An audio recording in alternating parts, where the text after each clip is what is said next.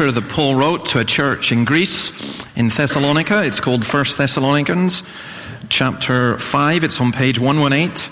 What, sorry, 1188. And um, we're just going to look at the verses that will come up on the screen.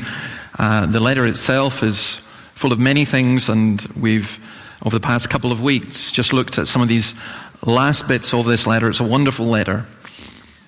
And then uh, Paul says this May God Himself, the God of peace, sanctify you through and through. May your whole spirit, soul, and body be kept blameless at the coming of our Lord Jesus Christ. The one who calls you is faithful, and He will do it. Who's this for?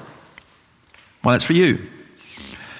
It's for doubters, people who struggle with their faith. It's for seekers, people who are looking. It's for unbelievers, for those who as yet do not believe, so that you may learn about God and come to see that He's worth uh, not only believing in, but committing your life to. It's for those of you who are believers but are discouraged, and those of you who are believers but are fearful because there's so many things happening in your life and going on in your head. It is for the families of Elizabeth and Finley because when we baptize the children. I'll say just now that there are some Christians who don't think you should baptize children, and that's an, uh, an understandable and a position which I respect and honor. But there are others who think that it's right to baptize the children. But sometimes people come and ask for baptism for a child, and they ask for it in the wrong way. And I know that these two families uh, haven't done so. And what I mean by in a wrong way is this they, they think it's superstition. They think you bring the child and you sprinkle some holy water, and it's not holy water, it's just water. And that somehow that's them. It's okay, it's like a good luck charm. That's not what we're doing here today. Others think that it, it's kind of like we better get the child done. And honestly, I've had people phone me up and say, You do my wean? No, not, not, not when you put it like that. Uh, baptism is, is something much, much more than that. But it's a symbol and it's a sign, and it's a sign of what we're going to speak of just now of what Elizabeth and Finley and their families need and what we all need.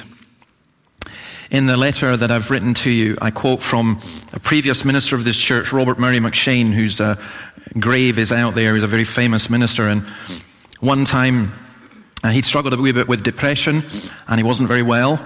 And so one of the leaders of the church in Edinburgh said, I tell you what, why don't you go to Israel? They didn't have EasyJet in 1839. And it was a six month journey on which he nearly got killed.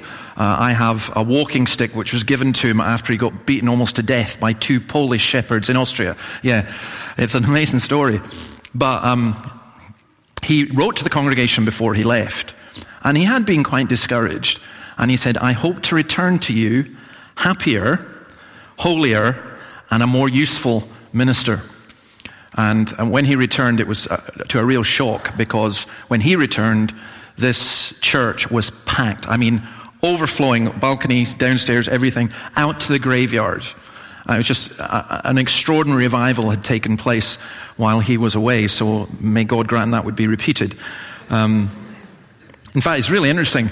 Uh, you may not find this interesting, but I do. The church was so packed, they asked if they could hold meetings down at Magdalen Green, and the council refused them. And why did the council refuse? Because they were scared there was going to be riots.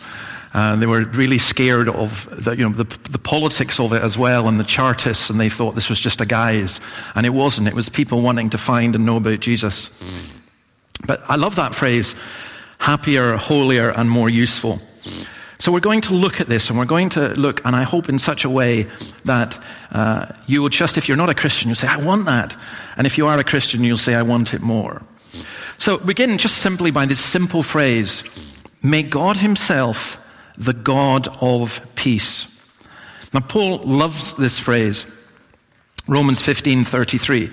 The God of peace be with you all. Amen. Romans 16:20. The God of peace will soon crush Satan under your feet. 2 Corinthians 13 11. Finally, brothers and sisters, rejoice, strive for full restoration, encourage one another, be of one mind, live in peace, and the God of love and peace will be with you. Philippians 4 9, whatever you have learned or received from me or seen in me, put it into practice, and the God of peace will be with you. 2 Thessalonians 3:16 Now may the Lord of peace himself give you peace at all times and in every way.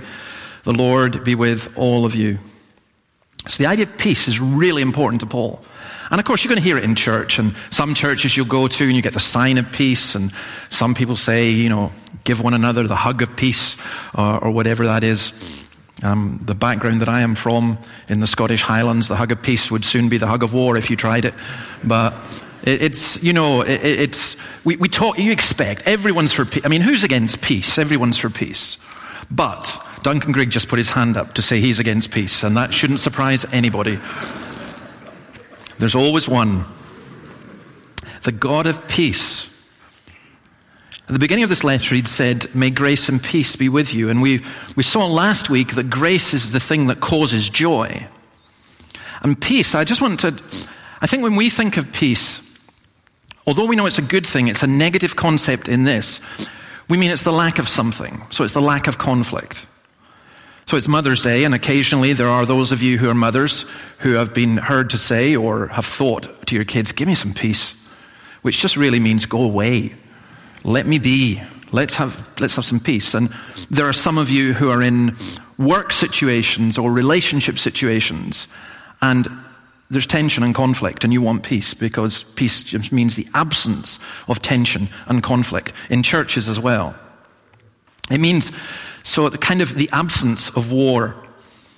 The Greek word that's used here, and I know I'm going to pronounce this wrong, so forgive me, uh, Thanos and Maria, but Irene, or uh, from which we get the word Irenic, it was it was used to translate the Hebrew term shalom, and shalom has a different idea of peace because it's not just the absence of war, but it means what we would call wholeness or prosperity in every way. And that's what we wish for Elizabeth and for Finley and for their families and for us all. This, this idea of completeness and of wholeness.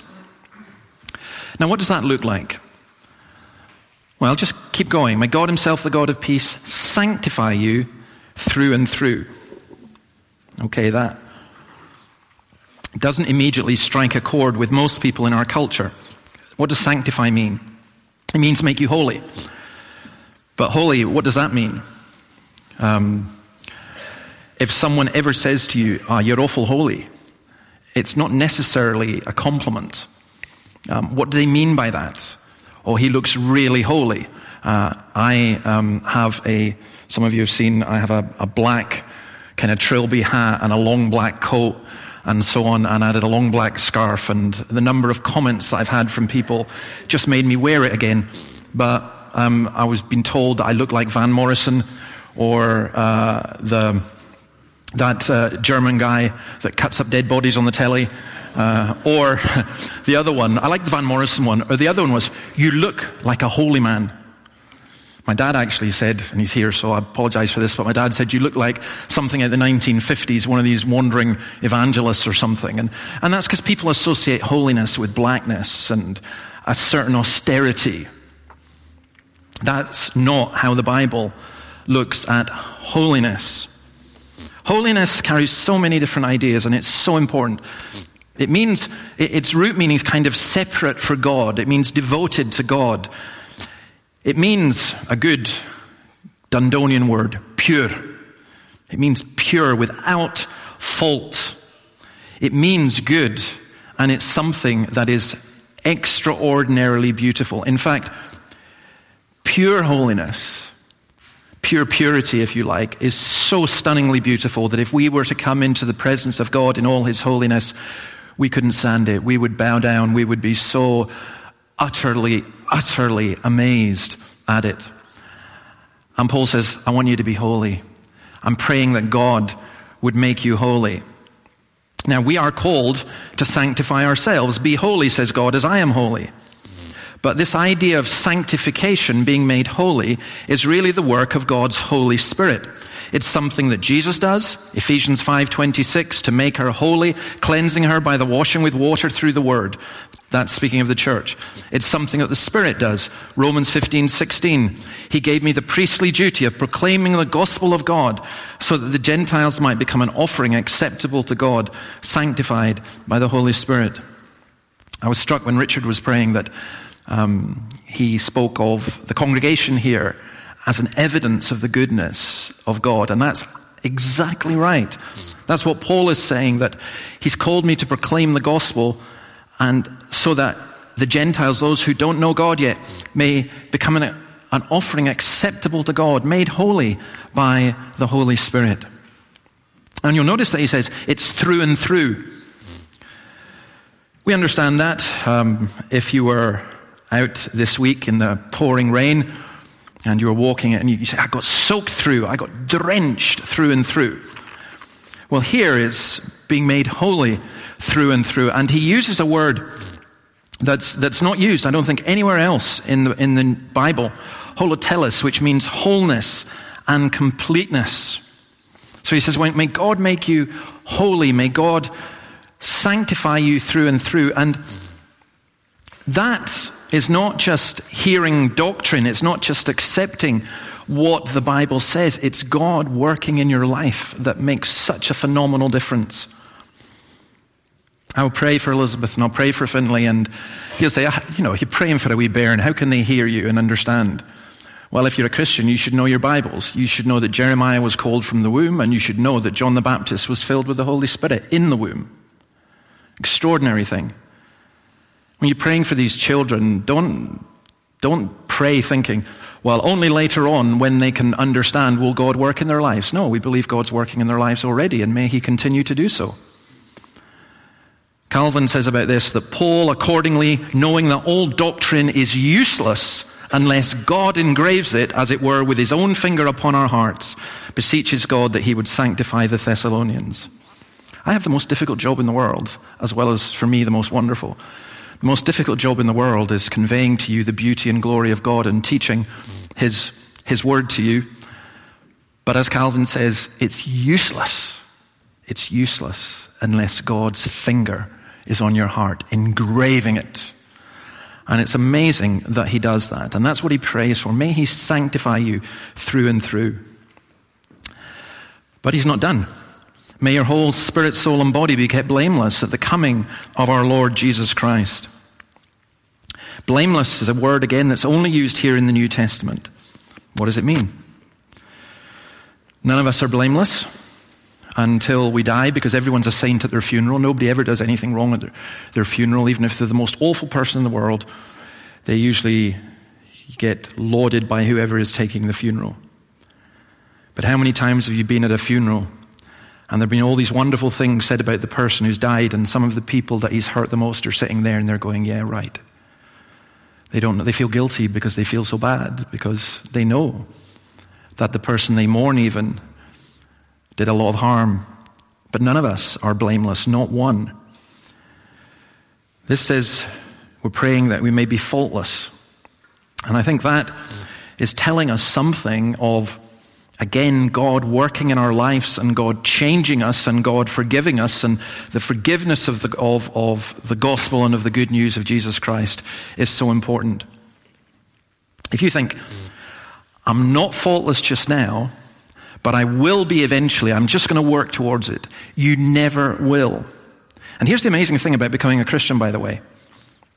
When you become a Christian, you don't suddenly go from this position of being a rotten, miserable sinner to being the most wonderful saint and everything's great. What happens is you become a Christian, and actually, as you go on in the Christian life, more and more you realize how messed up you really are. Christianity is not comfortable. It's, it reveals things to you, and, and we don't want to know. We, we live in a culture which suppresses things. But God loves us enough that he, he wants to strip away things just bit by bit by bit. Usually, He doesn't usually do it all at once. And that's what Paul is asking for here. He's saying, Look, I want you to realize and I want you to know that it's only God who can make you holy. You can't make yourself holy. You can follow your dreams and they'll just end up being nightmares. You need wholeness. And he, he says of spirit, soul, and body. Now, those of you who are philosophically minded and theologically minded, which is at least three of you, you will, you will, you will know that this is a, um, a verse used in an argument. What is that? Um, human beings? Are we soul and body or are we soul, spirit and body? And, and people argue about that. But I, I'm absolutely convinced that this, is not, this has nothing to do with that argument. It's not teaching a tripartite view of humanity. One uh, writer on this says Paul is not analyzing the nature of man, but he's uttering a fervent prayer that the entire man be preserved. And again, I think that Calvin is right in this when he says that the spirit is reason and intelligence, the soul is will and affection, and you have the body. And what he's saying is our emotions and our mind and, and our bodies, that God is interested in them all. I read a booklet this week that's been produced by a church in which somebody says, Why are people interested in what I do with my body? Because God's not interested in that. God's just interested in the soul. I thought Jesus just came to save our souls. No. If you believe that, you're not believing what the Bible says. May God sanctify your whole spirit, soul, and body. The idea that the church or Jesus is just interested in your soul is not New Testament Christianity, it's what we call Gnosticism. The view that the body doesn't matter. Yes, it does. The view that the heart, how you feel, doesn't matter. Yes, it does. It's all tied in. And so, what Paul is saying is, may your whole spirit, soul, and body, may every part of you be kept blameless. And there's a good word, um, which to me only sounds good if it's spoken by Northern Irish people, so I should get Chris to come up and say it, and that's sound. It's just when it's said by an Ulster person, it just it sounds so good. Sound, it's sound. And that's the word, what means here. He's saying, may you be kept sound. May your whole spirit, soul, and body be kept sound. It's very equivalent to shalom. But there's an immediate problem, isn't there? Soundness of health in your body. But I don't have that, you may say. How can I ask for it? Are you one of these people who's saying, if only you pray, then all your sickness will be taken away, that cancer will go, that illness will go, those headaches will go? You never have to suffer the menopause, you never have to go through anything. No, no, no. That's not what this is saying. It's saying that yes, in this life, you can experience tremendous wholeness of body. And it's wonderful when you do. But we are in bodies of clay. Outwardly, we're wasting away, says Paul, but inwardly, we're being renewed day by day. But this is a really important part of Christianity. Those people who think they make Christianity more acceptable by rejecting this are, I think, demeaning the work of Christ. Because they say, well, it's just your spirit lives on and uh, through your ancestors and whatever. And Jesus didn't really physically rise from the dead. Yes, he did, and he physically rose from the dead to guarantee our physical resurrection. Not in the kind of bodies that we have at the moment, which de facto are failing. All of us. That is the case. But one day, if you are a believer in Christ, you die, you go to heaven after the final judgment, you will be reunited with a body which won't decay. Now, I actually don't know what that looks like. And it's a body that won't decay, not because of Botox or, or anything being pumped into your body. It, it's, it, it's just, just an incredible idea. And that's what Paul is saying here. He's saying, May God sanctify you in your whole spirit, soul, and body. Now, yes. But ultimately, you must realize he's concerned, as he speaks here of the second coming, he's concerned with the end of all things. And that wholeness, when he says your whole spirit, it's, again, it's one of these words that it's used of the stone and the altar in the Old Testament. And it's possible that Paul had this idea of sacrifice in his head because in Romans 12:1 he says I urge you brothers and sisters in view of God's mercy to offer your bodies as a living sacrifice holy and pleasing to God this is your true and proper worship. See when you become a Christian it's not like you develop this spiritual bit in your life and then there's the physical bit, and then there's the emotional bit, and the family bit, and all the rest of it. What it is, is that everything is given to God. And God cares for your body. And God cares for your mind. And God cares for your, your, your heart and your spirit. And that even extends, I think, to our works. Because maybe we kept blameless. Here's a, a problem for many of us. We do things that are good. So I'm standing up here preaching God's word to you, which is a good. You know, you'd think lots of kudos for that. Tick the box. You get a lot of stars in heaven in, in the, you know, kind of sort of brownie tick box type thing. But no, because I do it as a sinful person and always motives are mixed and always get things wrong and that's always going to be the way. So we tend to think, how can we ever do anything that's blameless? How can we be kept blameless? Even our best works are like filthy rags. Well, as I read this this morning, I just thought it was beautiful. I'm, I'm, rephrasing it because it's John Owen, and if I read it to you in the original language, which is his peculiar form of 17th century English, it would take a lot of deciphering. But what he says is this Jesus Christ takes whatever is evil and unsavory in our works, and he makes them acceptable like when an unskillful servant gathers many herbs, flowers, and weeds in a garden, you take them and you accept them from the servant, and then you take out the ones that are useless and you throw them away. And he says, Christ does this with our good works, with what he calls our performances. He takes away all the ingredients of self, and then he adds the incense to what remains and presents it to God. And I, I love that picture. I love that picture of God taking our works and um, adding, Jesus, adding the incense, so that the flavoring, the, the, the thing that makes it outstanding, the spice, if you like.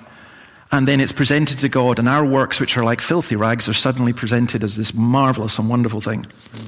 It's a bit like if, I don't know if any of the mothers here had this today, but your child is desperate to cook you breakfast.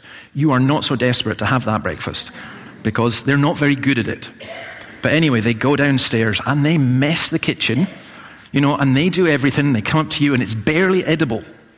But you love it because of the effort and everything. And what you do is, you, you, you do away the bad bits. You know, you make, you go down and clean the kitchen yourself, and it would have been far easier if they hadn't done it. It's a lot more work for you, but never mind, you do it. And the food that's there, the bits that are burnt, you, you cut that off and put that aside. And you actually end up eating something that's really, really nice because it's a meal that's cooked with love. And I think that is, that is the image of what God does with us, that, that what we do for Jesus ends up being blameless at the coming of our Lord Jesus Christ. Owen says this God accepts a little, and Christ makes our little a great deal. So I want to encourage Christians, especially, the little that you do, the tiny little that you do. What a difference that makes when God takes it and uses it. We will be presenting Catherine and, uh, sorry, Elizabeth. I'm so good with names. Elizabeth and Finley. We will be presenting Elizabeth and Finley. And we know that their lives will not be perfect, and we know that they will not be perfect. But we know this that God will keep them and protect them and preserve them and use them for his glory. And so he finishes The one who calls you is faithful, and he will do it. There's Paul is certain his prayers going to be heard, and he's certain that they're going to be kept. How can we be kept? How can they be kept? How can Elizabeth and Finley be kept? Is it because of our faithfulness? No, it's because God is faithful. The one who calls you is faithful, and he will do it. 2 Thessalonians 3 3 The Lord is faithful, and he will strengthen you and protect you from the evil one. You will hear many times in this church a call to you as a Christian to be faithful. But God forbid that that should ever be the message alone. The message is God is faithful. God, you are able to be faithful because God is faithful and he keeps his promises. So there's a calling that comes and there's a confidence that comes. And maybe I'll just finish this by applying it in two different ways. For those of you who are not yet Christians, talks about until the Lord comes, looking forward to a better world. I just ask something that's very, very simple. Very simple. Are you ready to meet Jesus? Are you ready to stand before your Maker? And I would suggest to you that you're not. And I would suggest to you that you need to be. And I would suggest to you that this being made holy in your whole spirit, soul, and body, this wholeness, I would suggest to you you're not going to find it in politics, you're not going to find it in money, you're not going to find it in spirituality, you're not going to find it in religion, you're not going to find it in traveling the world, you're not going to find it in yourself. You're not going to find it in your inner being. You will only find it through Jesus Christ. And it's a bit like the story that Jesus told of a man who discovered a treasure in a field. And he, he uh, sold everything that he had so that he could get that field, so he could have that treasure. Or another story that he told, and we, we have an apt illustration of it in our own congregation, of a woman who lost a coin or her wedding ring. And uh, for those of you who are looking at the notices, Jacintha found it.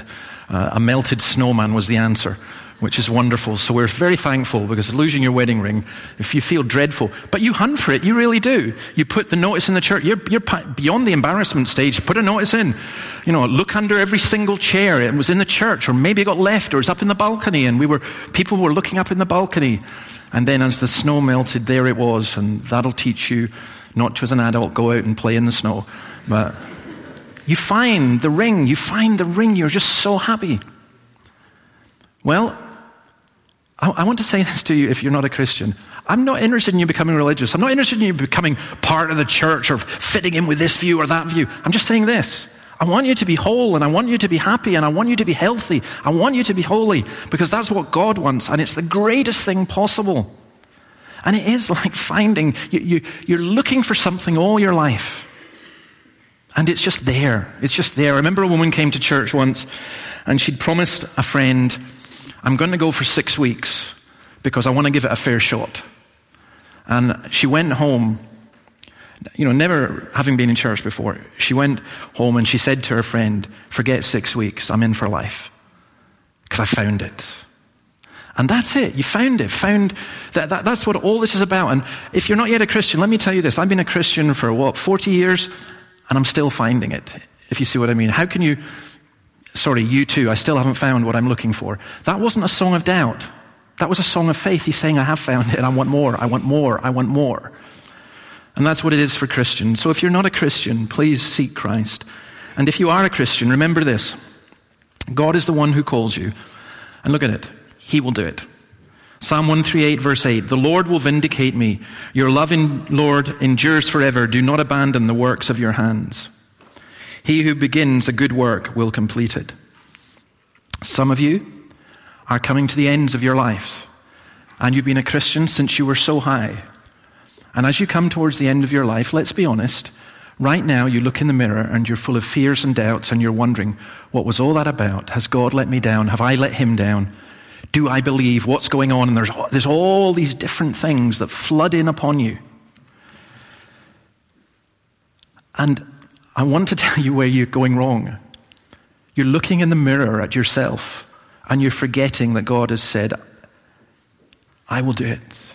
Begun a good work, I'll bring it to completion. There's no need for you to finish badly because it's not up to you because God has said He will do it. And you need to listen to what God says. He's not telling you now, go out and, and do this and do this and do this. He's saying, listen to me, listen to me.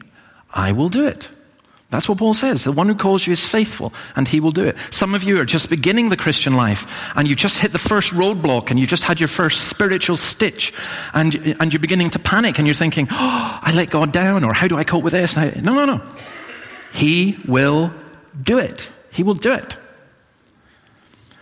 Let me maybe apply it in this way for those who are called to a particular work. And uh, forgive me for being personal. I'm called to a particular work in teaching God's word and in, in, in the congregation here and so on.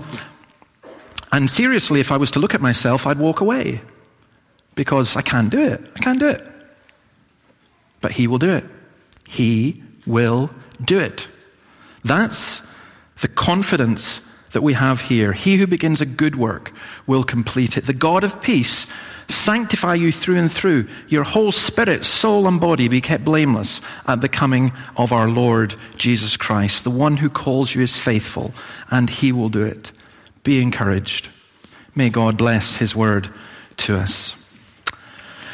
Now we're going to, um, well, no, let me pray first.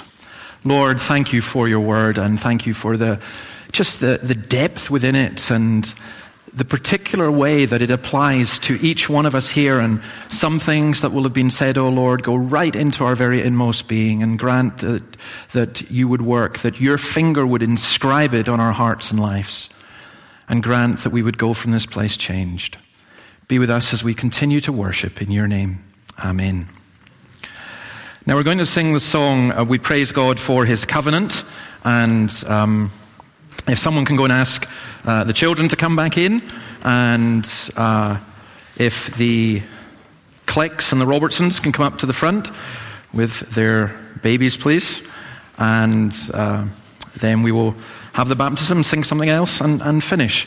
But this is just a song about why we baptize and what we're doing. And uh, as we sing this, please think about it as well. May we praise God for his covenant with Abraham long ago. Let's stand and sing this to God's praise.